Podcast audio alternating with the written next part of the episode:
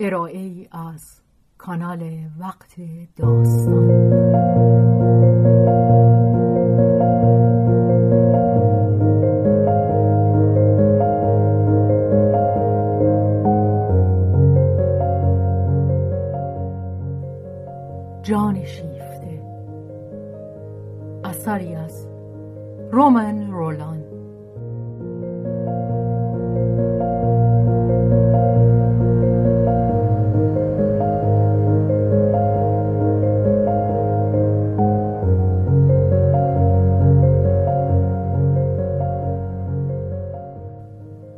ترجمه محمود اعتماد زاده. بهازین.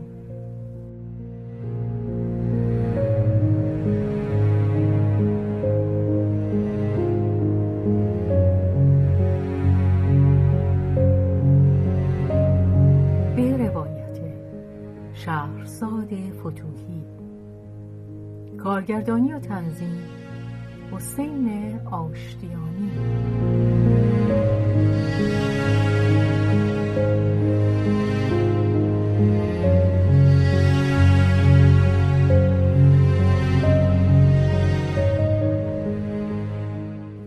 آنت و سلوی بخش اول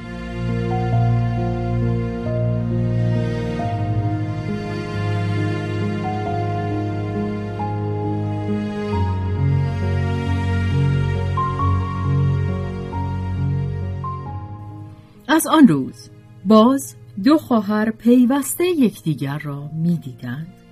دیگر هفته ای نمیگذشت که نزد هم نروند. سلوی سر شب بیخبر نزد آنت می آمد. آنت کمترک به خانه سلوی می رفت. بر حسب توافقی ناگفته ترتیب چنان دادند که آنت نتواند با رفیق سلوی روبرو شود.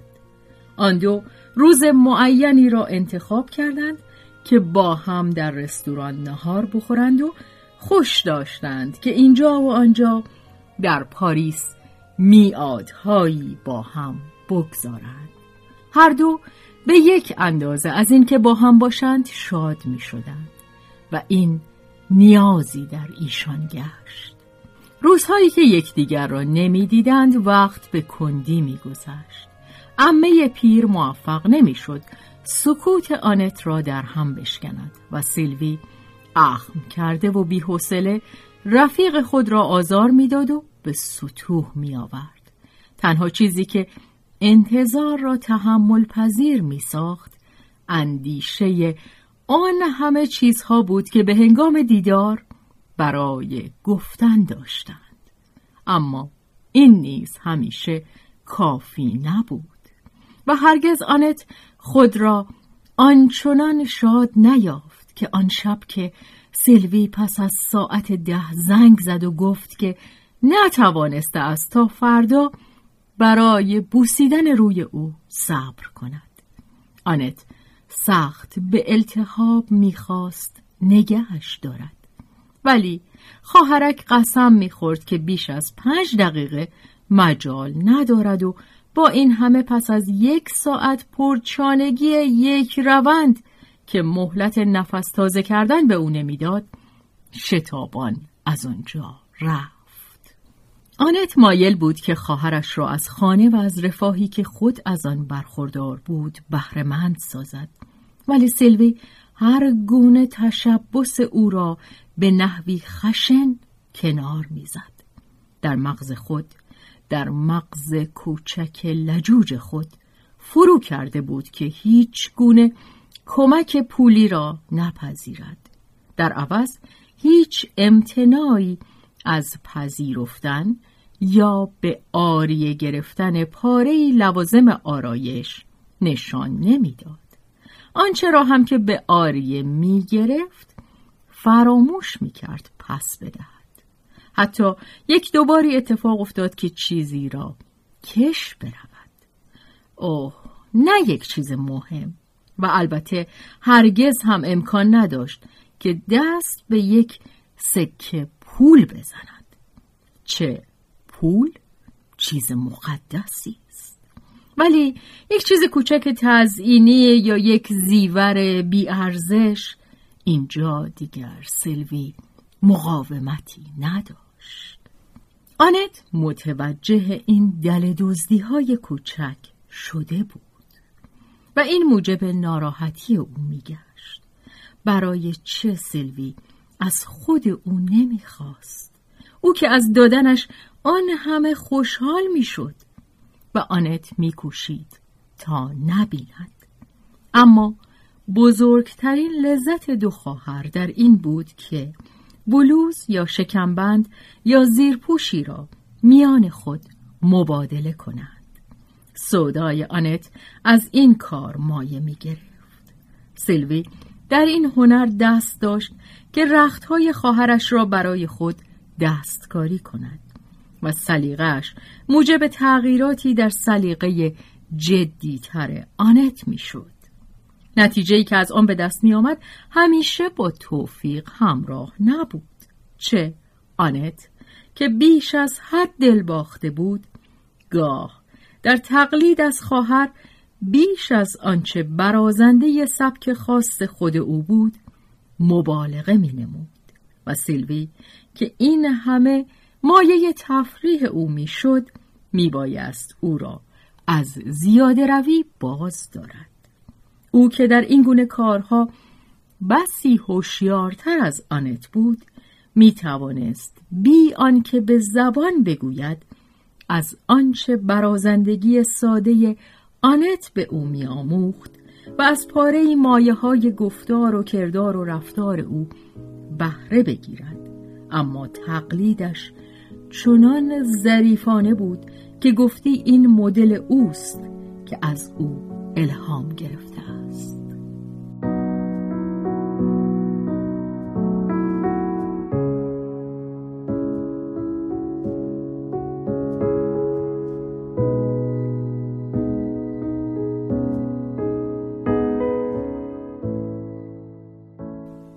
با این همه علا رغم یگانگیشان آنت موفق نمی‌شد که جز بخشی از زندگی خواهرش را بشناسد. سلوی برای خود استقلالی داشت و دوست داشت که آن را محسوس گرداند. در اساس او هنوز سلاح از کف ننهاده و از دشمنی طبقاتی خود دست نکشیده بود. مصرانه می‌خواست که آنت به خوبی دریابد که او را در چنگ خود ندارد و به زندگیش تنها تا آنجا که میل خود اوست می‌توان راه یافت. از آن گذشته خودخواهیش این نکته را از نظر دور نمی داشت که خواهرش همه چیز را در او تایید نمی کند به ویژه رابطه عاشقانهاش را با آنکه آنت میکوشید تا این مسئله را بپذیرد باز ناراحتی خود را از آن نمی‌توانست پنهان بدارد. یا از گفتگو در این باره پرهیز می‌کرد یا آنکه با همه تمایل صادقانش به خشنود ساختن سلوی همین که بر خود فشار می آورد که از آن سخن بگوید چیزکی ساختگی در لحن صدایش وارد می شد که سیلوی بدان پی می برد و به یک کلمه موضوع گفتگو را کنار می‌زد. مانت افسرده می‌شد. او از ته دل می‌خواست که سیلوی خوشبخت باشد. خوشبخت به دلخواه خود و البته نمی‌خواست نشان دهد که شیوه دلخواه سیلوی همان نیست که او خود میپسندد اما بیشک نشانش می‌داد کسانی که عواطف نیرومندی دارند چندان در کار خود زیرک نیستند. سلوی از او میرنجید و با سکوت خود انتقام میگه. میبایست تصادفی پیش آید تا آنت پس از گذشت چندین هفته بر پاره حوادث مهم زندگی خواهر جوانش اطلاع یابد. اما به راستی محال بود بتوان. سیلوی را بران داشت که به اهمیت این حوادث اعتراف کند. شاید هم با سرشت پر انعطافی که داشت در واقع این حوادث به روی او میلغزیدند. ولی امکان آن هم بود که بیشتر غرورش چنین ادعایی می‌کرد و بدین سان بود که آنت به تصادف خبر یافت که مدتی است رفیقش دیگر با او نیست. پیوندشان از هم گسیخته است. و اما دانستن تاریخ دقیق آن محال بود. جزو گذشته ها شده بود. سیلوی چندان باکش نبود. آنت واکنش بیشتری نشان می‌داد. اما نه در مایه دریق و افسوس. ناشیانه کوشید تا بداند چه پیش آمدی بوده است؟ سیلوی شانه ها را بالا میانداخت. میخندید و می‌گفت هیچ پیش آمدی نبوده. تموم شد و رفت. همین. آنت میبایست شادی کند. ولی این کلمات خواهرش غمی بر دلش می نشاند. چه عاطفه غریبی. چقدر او کج و کله بار آمده بود. و این تمام شد و رفت. آخ در گفتگو از امور قلبی و تازه اون هم با خنده؟ این خبر بزرگ و به راستی که برای او چنین بود اندکی بعد کشف دیگری را به دنبال داشت. یک روز که آنت به خواهرش می‌گفت به هنگام خروج از کارگاه به سراغش خواهد آمد سلوی آسوده و خونسرد گفت نه نه یا دیگه اونجا نیستم. آنت با شگفتی پرسید چطور؟ از کی؟ اوه مدتیه همواره همان شیوه آمیز شمارش می‌تونست هم دیروز بوده باشه و هم یک سال پیش چی پیش اومده بود؟ همون چیزی که هر سال پیش میاد پس از نمایش مدهای سال و تعیین جایزه بزرگ دیگه نوبت کسادی بازار خیاطیه صاحب کارهای بی ادب و سختگیر میشن و با گشاده دستی باهانه به دست ما میدن که کاری کنیم بیرونمون کنن خب پس کجا هستی تو؟ اینجا اونجا میرم دوندگی می‌کنم هر کاری که پیش بیاد انجام میدم آنت سخت افسرده شد پس تو بیکار هستی و به من نمیگی؟ سیلوی همچو وانمود می‌کرد که باکش نیست و به این چیزها عادت دارد. با سر و روی کمی بزرگوارانه چه در ته دل از هیجانی که برمیانگیخت بعدش نمیآمد. به بیاعتنایی توضیح می‌داد که اکنون کارش سر همبندی رختهای ارزان قیمت است برای مغازه های دوخت فروشی یا پسدوزی رختهای زنانه یا دوختن شلوارهای مردانه و او در گفتن این چیزها خود را به لودگی می‌زد. اما آنت هیچ نمیخندید. بازجویی خود را به دقت ادامه می‌داد و پی می برد که خواهرش چپ و راست در دوندگی است تا کاری بجوید. و گاه نیست کارهای بس فرساینده یا مشمعز کننده ای بر عهده می‌گیرد. اکنون او می‌فهمید برای چه دخترک مدتی است. رنگ پریده می نماید برای چه چندین روز پیش او نیامده است و بهانه های نادرست میتراشیده دروغ های شاخدار می‌گفته تا بیشک بخشی از شب را به فرسودن انگشت ها و چشم های خود در کار دوزندگی بپردازد. سیلوی همچنان با بیتفاوتی ساختگی و به شیوهی تنظامیز ناکامی های کوچک خود را حکایت می کرد.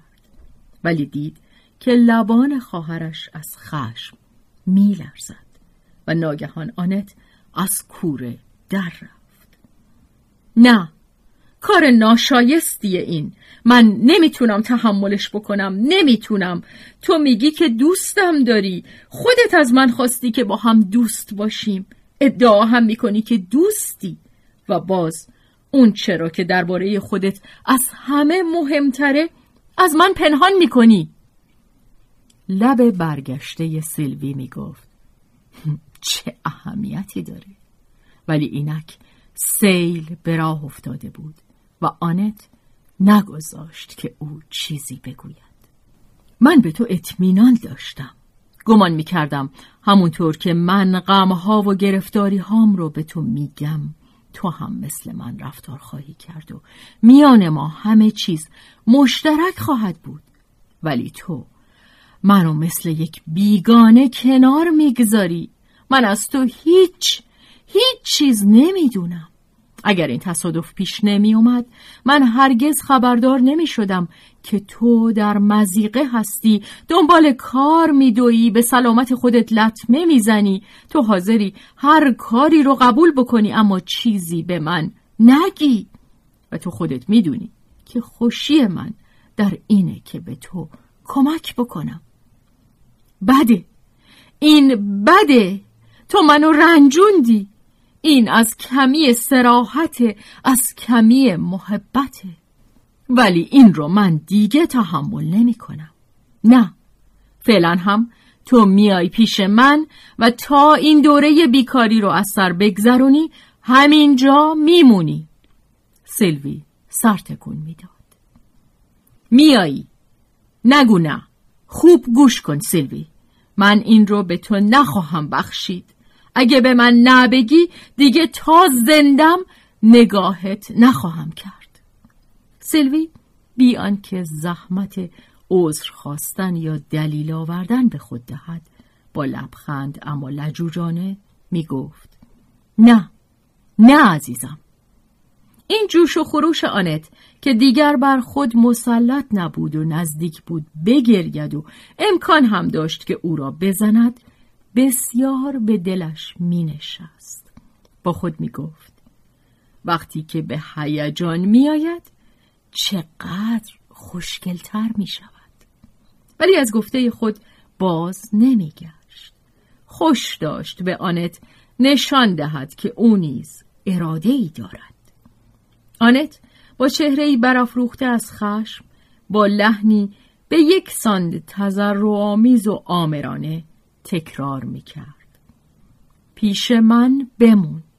باید بمونی. این رو من می‌خوام. قبول کردی؟ میمونی. ها؟ میمونی.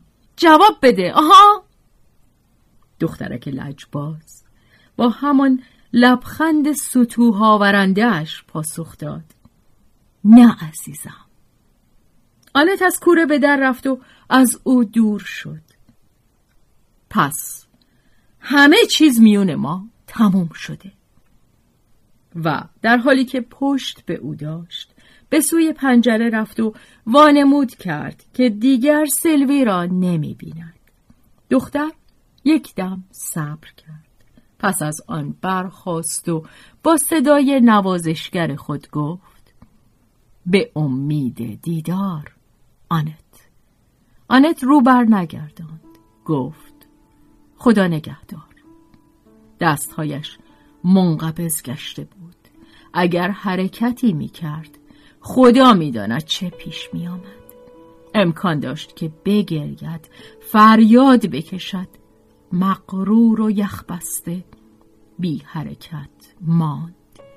سلوی اندکی ناراحت و نه چندان خالی از نگرانی از این همه تفریح می نمود و هنگامی که می رفت پشت در شکلکی به ریشخند در آمد.